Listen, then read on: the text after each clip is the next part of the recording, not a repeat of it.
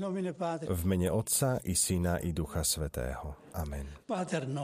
Oče náš, ktorý si na nebesiach, posved sa meno Tvoje, príď kráľovstvo Tvoje, buď vôľa Tvoja, ako v nebi, tak i na zemi. Chlieb náš každodenný daj nám dnes a odpúsť nám naše viny, ako i my odpúšťame svojim vinníkom. A neuved nás do pokušenia, ale zbav nás zlého. Amen.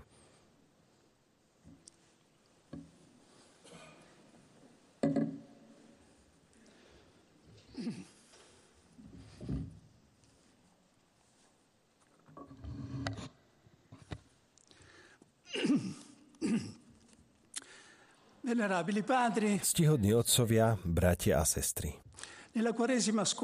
Počas tohtoročného pôstneho obdobia som sa snažil poukázať na nebezpečenstvo života et si Christus non daretur. Ako keby Kristus neexistoval, alebo ako keby pre církev nebol dôležitý. Chcem pokračovať v tomto smere aj v adventných meditáciách a upozorniť na ďalšie podobné nebezpečenstvo. Na to, že žijeme ako keby církev bola len takáto. Teda plná škandálov, polemiky, konfliktov, klebiet a na najvýš nejaké tie zásluhy v sociálnej oblasti. Skrátka, to, čo ľudia dokážu, to, čo neraz vidíme v histórii. Rád by som poukázal na vnútornú krásu církvy a na krásu kresťanského života. Nie preto, aby sme zatvárali oči pred reálnosťou faktov alebo sa vyhýbali z odpovednosti, ale aby sme im čelili v správnej perspektíve a nedali sa nimi rozdrviť. Nemôžeme žiadať novinárov a médiá, aby brali do úvahy, ako církev chápe samu seba, hoci by bolo žiadúce, aby tak robili. To najhoršie však, čo by sa mohlo stať, by bolo, keby sme aj my, ľudia v cirkvi a ohlasovatelia Evanielia, nakoniec stratili zo zreteľa tajomstvo, ktoré je súčasťou cirkvi a rezignovali by sme. Hrali by sme vždy tak povediac mimo domáceho ihriska, vždy u hostí a ešte aj výlučne v obrane. Tento poklad máme v hlinených nádobách, napísal Apoštol, keď hovoril o služobníkoch Evanielia. A to je veľká pravda, no bolo by veľmi hlúpe tráviť všetok čas diskutovaním o hlinenej nádobe a zabudnúť na poklad, ktorý je vo vnútri. Apoštol nám pomáha pochopiť dokonca aj tú pozitívnu stránku v celej tejto situácii. Hovorí, že toto sa deje, aby mal Boh zvrchovanú moc a nie my. V cirkvi je to podobné ako s oknami katedrály. Zažil som to pri návšteve katedrály v Chartres. Keď sa človek pozrie na okná zvonku, z ulice, vidí len kúsky tmavého skla, ktoré držia pokope pásiky rovnako tmavého kovu. Ale ak vojdeme dovnútra a pozrieme sa na tie isté okná oproti svetlu, ukáže sa pred našimi očami nádhera farieb, príbehov a významov. Tu sme sa rozhodli pozrieť sa na církev zvnútra v tom najsilnejšom zmysle slova, vo svetle tajomstva, ktorého je nositeľkou. V postnom období sme si vzali na pomoc dogmu z chalcedónskeho snemu, dogmu o Kristovi, pravom človekovi, pravom Bohu v jednej osobe. Teraz si pomôžeme jedným z najtypickejších liturgických textov adventu, a to z listu Galatianom 4. kapitola, verše 4 až 7. Píše sa v ňom. Keď prišla plnosť času, Boh poslal svojho syna, narodeného zo ženy, narodeného pod zákonom, aby vykúpil tých, čo boli pod zákonom a aby sme dostali adoptívne synovstvo. Pretože ste synmi, poslal Boh do našich srdc ducha svojho syna a on volá Abba, Oče. A tak už nie si otrok, ale syn. E A keď syn, tak skrze Boha aj dedič. V tomto krátkom texte sa nachádza syntéza celého kresťanského tajomstva. Je tu prítomná Trojica, Boh Otec, Jeho Syn a Duch Svetý. Je tu vtelenie, Boh poslal svojho Syna. A to všetko nie je nič abstraktné či mimo času, ale zasadené do histórie spásy, teda keď prišla plnosť času. Nechýba ani diskrétna, no podstatná prítomnosť Márie v slovách narodeného zo ženy. A napokon je tu ovocie toho všetkého. Mužovia a ženy, ktorí sa stali Božími synmi a chrámom Svetého Ducha. V tomto prvom rozjímaní sa zamyslíme nad prvou časťou textu. Boh poslal svojho syna, aby sme dostali adoptívne synovstvo. Božie odcovstvo je v samom srdci Ježišovho ohlasovania. Dokonca aj v starom zákone je Boh vnímaný ako otec. Novinkou je, že Boha teraz nevidíme ani tak ako otca svojho ľudu Izraela v kolektívnom zmysle, ale skôr ako otca každej ľudskej bytosti, či už spravodlivej alebo hriešnej. A to v individuálnom i osobnom zmysle. Stará sa o každého človeka, ako by bol jediný. Chybou liberálnej teológie pomedzi 19. a 20. storočia a to najmä u jej najslávnejšieho predstaviteľa Adolfa von Harnaka, bolo urobiť z tohto odcovstva podstatu Evanielia. A potiaľ je to aj v poriadku. No na úkor božstva Krista a paschálneho tajomstva. Teda evanielium sa zredukovalo iba na morálne posolstvo. Ďalšou chybou, ktorá mala počiatok v heréze Marciona z prvého storočia a ktorá nebola nikdy úplne prekonaná v kresťanskom svedomí, je vidieť v Bohu starého zákona spravodlivého, svetého, mocného a búrlivého Boha, a v Bohu Ježiša Krista, Boha nežného, priaznivého a milosrdného Otca. No. Nie. V tomto nespočíva novosť Krista. Skôr spočíva v tom, že Boh, ktorý je ten istý Boh ako v starom zákone, teda trikrát svetý, spravodlivý a všemohúci, je nám teraz daný ako Otec. Toto je obraz Boha, ktorý Ježiš vykreslil na začiatku modlitby Oče náš. Oče náš, ktorý si na nebesiach.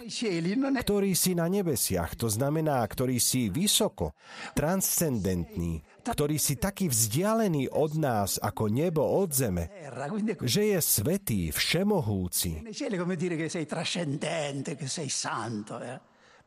Avšak Otec náš Dokonca v origináli Abba, otecko, môj ocko. E Je to obraz Boha, ktorý zachytila církev aj na začiatku vyznania viery. Verím v Boha, Otca Všemohúceho. Všemohúci. A zároveň Otec. Otec, ale Všemohúci. V Ježišovom učení začíname vnímať skutočnú novinku, ktorá všetko zmení. Boh nie je len otcom v metaforickom a morálnom zmysle. V tom, že stvoril svoj ľud a stará sa oň. Je to tiež a predovšetkým skutočný a prirodzený otec skutočného a prirodzeného syna, ktorého zrodil pred úsvitom, to znamená pred začiatkom vekov a práve vďaka tomuto jedinečnému synovi sa ľudia budú môcť stať aj oni Božími deťmi. A to nie len metaforicky, ale aj reálne. Túto novinku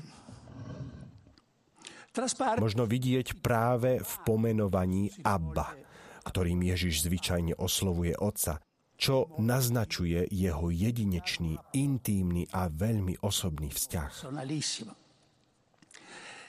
Táto novosť je prítomná aj v Ježišových slovách. Nik nepozná Otca, iba Syn a ten, komu to Syn bude chcieť zjaviť.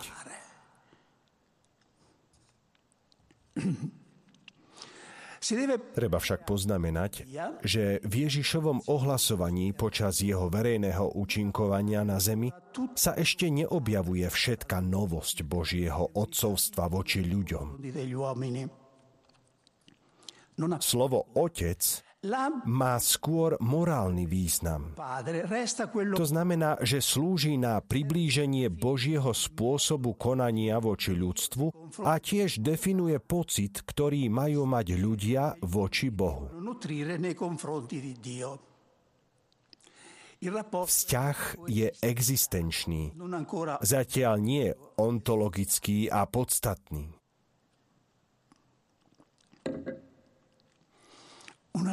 Je to nejaká medzera v Evaníliu? Nie. K tomu bolo potrebné paschálne tajomstvo jeho smrti a vzkriesenia. Pavol premýšľa o tejto postpaschálnej fáze viery. Vďaka Kristovmu vykúpeniu, ktoré sa na nás uplatňuje pri krste, už nie sme Božími deťmi len v mravnom zmysle, ale aj v skutočnom ontologickom zmysle. Stali sme sa synmi v synovi. Kristus sa stal prvorodený medzi mnohými bratmi. Apoštol pritom používa pojem adopcie. V liste Efezanom hovorí, on nás predurčil, aby sme sa stali jeho adoptívnymi synmi. Je to len analógia. A preto, ako každá analógia, je nedostatočná na vyjadrenie úplnosti tajomstva. Samotná ľudská adopcia je právnou skutočnosťou. Adoptované dieťa preberá priezvisko, štátne občianstvo, bydlisko adoptívnych rodičov, ale nemá podiel na ich krvi, nemá ich DNA. Pre nás to tak nie je. Boh nám odovzdáva nielen meno detí, ale aj svoj intímny život, svojho ducha, ktorý je tak povediac jeho DNA. V tomto je Ján odvážnejší ako Pavol. Nehovorí o adopcii, ale o skutočnom zrodení, narodení sa z Boha. Tí, ktorí uverili v Krista, sa narodili z Boha. Ján 1.13. V krste sa uskutočňuje narodenie z ducha. Človek sa znova narodí z hora. Teda, ctihodní otcovia, bratia a sestry, dosiaľ sme hovorili o pravdách našej viery. Nechcel by som sa však sústrediť iba na ne. Toto sú veci, ktoré si môžeme prečítať v každej príručke biblickej teológie, v katechizme katolíckej cirkvi a v knihách spirituality. Takže v čom spočíva odlišnosť tejto našej úvahy? Kvôli čomu, dúfam, to nebude stratený čas táto polhodina. Aby sme objavili túto odlišnosť, Začnem myšlienkou svätého Otca, pápeža Františka, ktorú vyslovil v katechéze k listu Galatianom počas generálnej audiencie 8. septembra tohto roku. Potom ako citoval ten istý text o adoptívnom synovstve, dodal – my, kresťania, to často berieme ako samozrejmosť, že sme Božie deti. Avšak bolo by vhodné stále pamätať s vďačnosťou na okamih, v ktorom sme sa stali Božími deťmi, na okamih nášho krstu, aby sme si viac uvedomovali tento veľký dar, ktorý sme dostali. Práve v tom spočíva naše smrteľné nebezpečenstvo. Aspoň ja to tak cítim pre mňa, neviem ako vy. Považovať za samozrejmosť to, čo je najvznešenejšie v našej viere. Vrátanie toho, že sme nič menej ako Božími deťmi. Deťmi stvoriteľa vesmíru, všemohúceho, darcu života. Svetý Ján Pavol II vo svojom liste o Eucharistii, napísanom krátko pred jeho smrťou, hovoril o eucharistickom úžase, ktorý by kresťania mali znovu objaviť. To isté treba povedať o božskom synovstve. Prejsť od viery k úžasu. Dovolím si povedať, od viery k neviere. K celkom osobitej neviere. A síce, keď veríme v niečo, čo je také nesmierne až neuveriteľné a čo nevieme ani nejako obsiahnuť. Byť Božími deťmi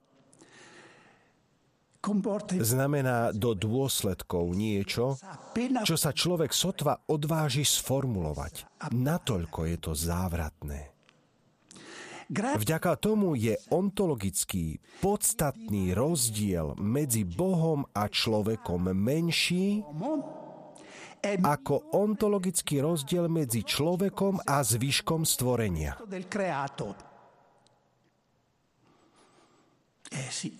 Áno, zopakujem to. Vďaka tomu je ontologický a podstatný rozdiel medzi Bohom a človekom menší ako ontologický rozdiel medzi človekom a zvyškom stvorenia. Áno, pretože milosťou sa stávame účastnými na božskej prirodzenosti.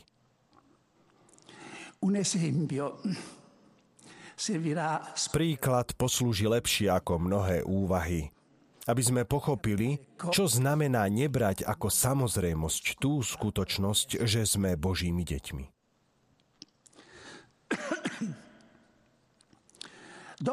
Svetá Margita Kortonská, jej príbeh je známy, mala mimo manželské dieťa, však po svojom obrátení zažila obdobie strašnej duchovnej pustoty.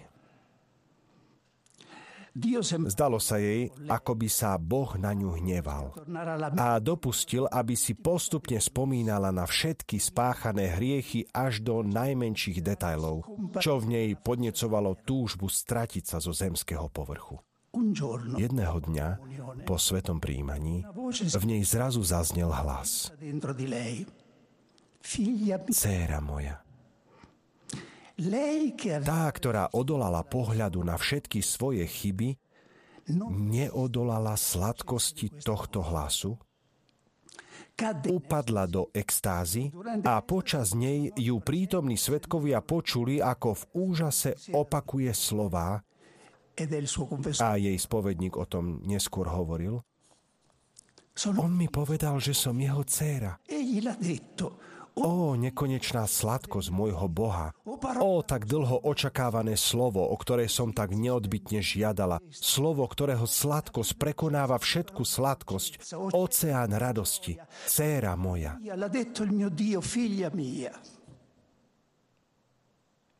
Môj Boh to povedal, moja dcéra. Dlho predtým, ako svetá Margita zažila takýto zásah bleskom, Apoštol Ján vo svojom liste napísal Pozrite, akú veľkú lásku nám daroval Otec. Voláme sa Božími deťmi a nimi aj sme. Ako by chcel dodať, je to tak. Je to tak.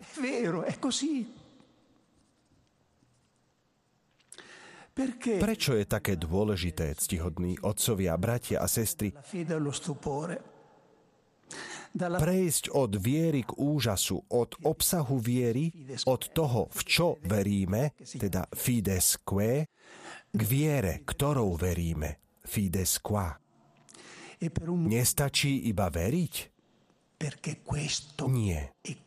A to z veľmi jednoduchého dôvodu, pretože toto a len toto skutočne mení život. Skúsme teda zistiť, ako môžeme dospieť k tejto novej úrovni viery. Ako sme už počuli, Svetý Otec nás pozval, aby sme sa vrátili k nášmu krstu. Aby sme pochopili, ako môžeme sviatosť prijatú pred toľkými rokmi často na začiatku života, náhle znova prežívať a čerpať z nej duchovnú energiu, je potrebné mať na pamäti niektoré prvky sakramentálnej teológie. Katolícka teológia pozná myšlienku platnej a dovolenej sviatosti, ale zviazanej, ligatus. Krst je často práve zviazaná sviatosť. O sviatosti sa hovorí, že je zviazaná, ak jej ovocie zostane zviazané, nevyužité, pre nedostatok určitých podmienok, čo bráni jej účinnosti. Extrémnym príkladom je sviatosť manželstva alebo sviatosť posvetného stavu, prijatá v stave smrteľného hriechu. Za takej okolnosti tieto sviatosti nemôžu ľuďom udeliť žiadnu milosť. Avšak po odstránení prekážky hriechu dobrou spoveďou, sa hovorí, že sviatosť ožije, revivišit. Vďaka vernosti a neodvolateľnosti Božieho daru, bez potreby opakovať sviatostný obrad. Manželstvo alebo sviatosť posvetného stavu je, ako som povedal, extrémny prípad. Ale sú aj iné prípady, kedy sviatosť, aj keď nie je úplne zviazaná, nie je ani úplne rozviazaná, čiže nemôže slobodne prinášať svoje účinky. V prípade krstu, čo spôsobuje, že ovocie sviatosti zostane zviazané, zablokované?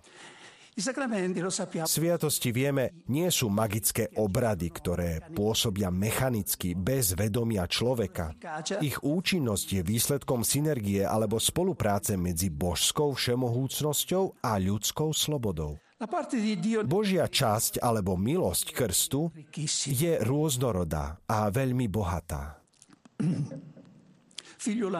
Božie synovstvo, odpustenie hriechov, prebývanie Ducha Svetého, teologálne čnosti, viery, nádeje a lásky vliate ako zárodok, príspevok človeka spočíva v jednej skutočnosti, vo viere. Kto uverí a dá sa pokrstiť, bude spasený. Pri krste, ktorý príjmajú deti, ale aj pri krste dospelých, ak chýba dobrá príprava, nie je tento súlad. Neznamená to, že by sme mali upustiť od vysluhovania krstu detí. Církev ho vždy správne praktizovala a obhajovala, keď v krste videla Boží dar, ktorý dokonca prichádza skôr, ako sa človek preň môže rozhodnúť. Ide skôr o to, aby sme si uvedomili, čo tento postup znamená v novej historickej situácii, v ktorej žijeme. Kedysi, keď bolo celé prostredie kresťanské a naplnené vierou, mohla táto viera rozkvitať, hoci postupne.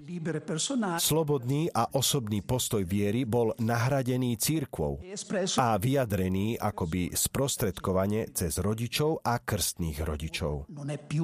Teraz to tak nie je. Prostredie, v ktorom dieťa vyrastá, mu nepomáha v rozkvete viery. Častokrát tomu nenapomáha rodina a o to menej škola. Nie je to ešte spoločnosť či kultúra. Preto som o krste hovoril ako o zviazanej sviatosti. Je to ako veľmi vzácný balík, dar, pekne zabalený, ktorý sme dostali, ktorý však ostal neotvorený. Ako niektoré vianočné darčeky, ktoré možno zostanú nepovšimnuté a neotvorené. Ten, kto ho má, má všetko potrebné na to, aby mohol vykonať čo je potrebné pre kresťanský život a aby sa tešil aj z drobných plodov, hoci len čiastočných, ale nevlastní plnosť tejto reality. V jazyku svätého Augustína má sviatosť, sakramentum, ale nemá, aspoň nie v plnej miere, celú realitu sviatosti, la res sacramenti. Ak sme tu, aby sme o tom meditovali, znamená to, že sme uverili, že u nás bola k sviatosti pridaná viera. Takže čo nám stále chýba?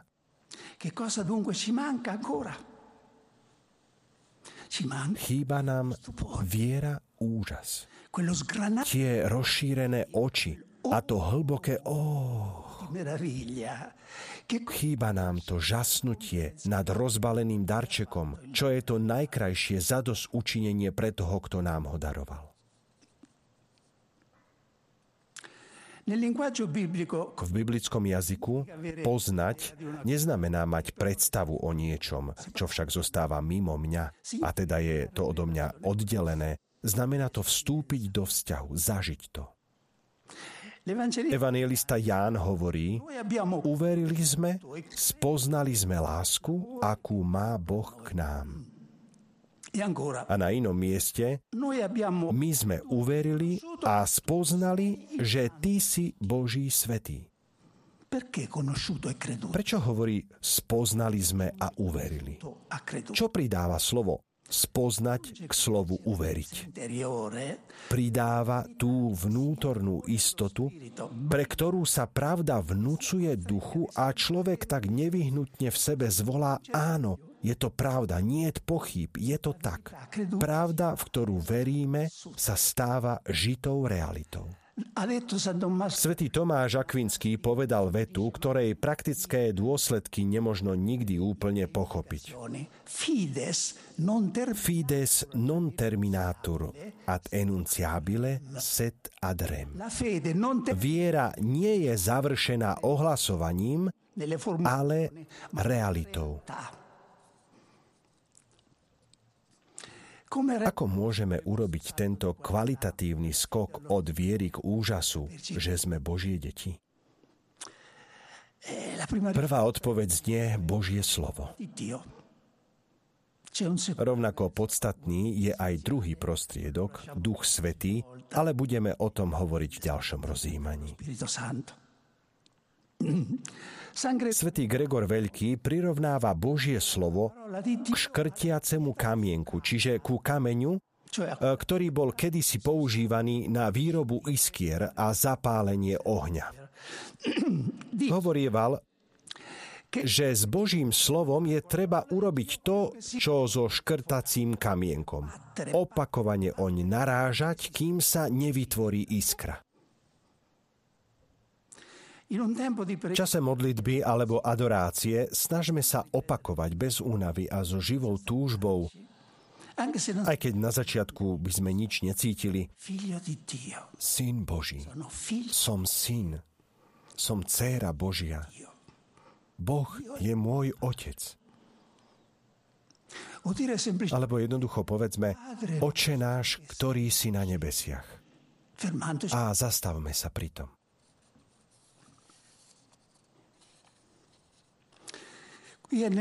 Viac ako inokedy je tu potrebné pamätať na Ježišove slová klopte a otvoria vám.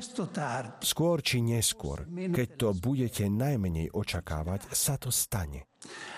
Realita slov, aj keď len na chvíľu, vo vás vybuchne a bude to stačiť do konca vášho života. Ale aj keby sa nič výnimočné nestalo, Vedzte, že ste dostali to podstatné a ostatné vám bude dané v nebi. Veď je to naozaj tak, že sme Božími deťmi už teraz, ale to, čím budeme, nám ešte nebolo odhalené. Vieme však, že keď sa On zjaví, budeme mu podobní, lebo ho budeme vidieť takého, aký je. Bezprostredným dôsledkom toho všetkého je, že si človek uvedomuje svoju dôstojnosť. Kresťan, poznaj svoju veľkosť. Takto nás bude napomínať Svetý Lev Veľký vo Vianočnú noc. Ktorá dôstojnosť môže byť vyššia ako práve táto byť Božím dieťaťom?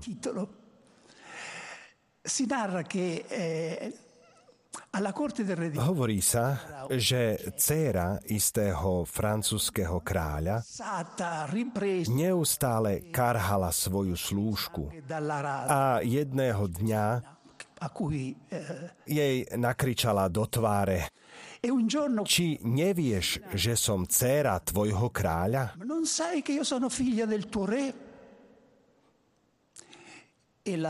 Na to jej slúžka odpovedala, a ty nevieš, že ja som dcéra tvojho Boha?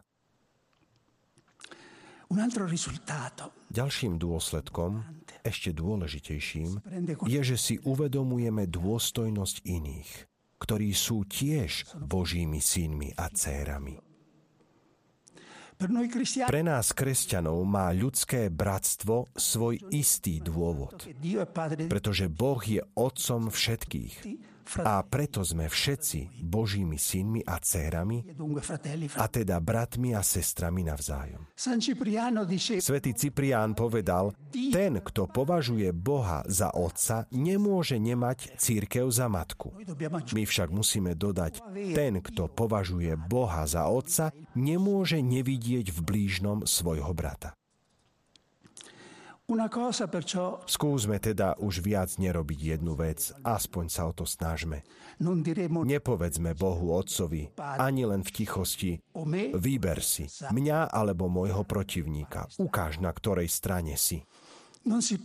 Túto krutú alternatívu voľby medzi dvoma deťmi nemožno otcovi nanútiť len preto, že sú navzájom v spore. Preto nepokúšajme Boha, prosiac ho, aby sa priklonil na našu stranu v neprospech brata. Keď sme s niekým v konflikte, ešte skôr, ako to prediskutujeme a budeme presadzovať svoj pohľad, ktorý môže byť aj správny a niekedy aj náležitý, povedzme Bohu, Oče, zachráň môjho brata, zachráň nás oboch. Nechcem, aby som ja mal pravdu a on sa mýlil. Chcem, aby aj on bol v pravde, alebo aspoň v dobrom úmysle.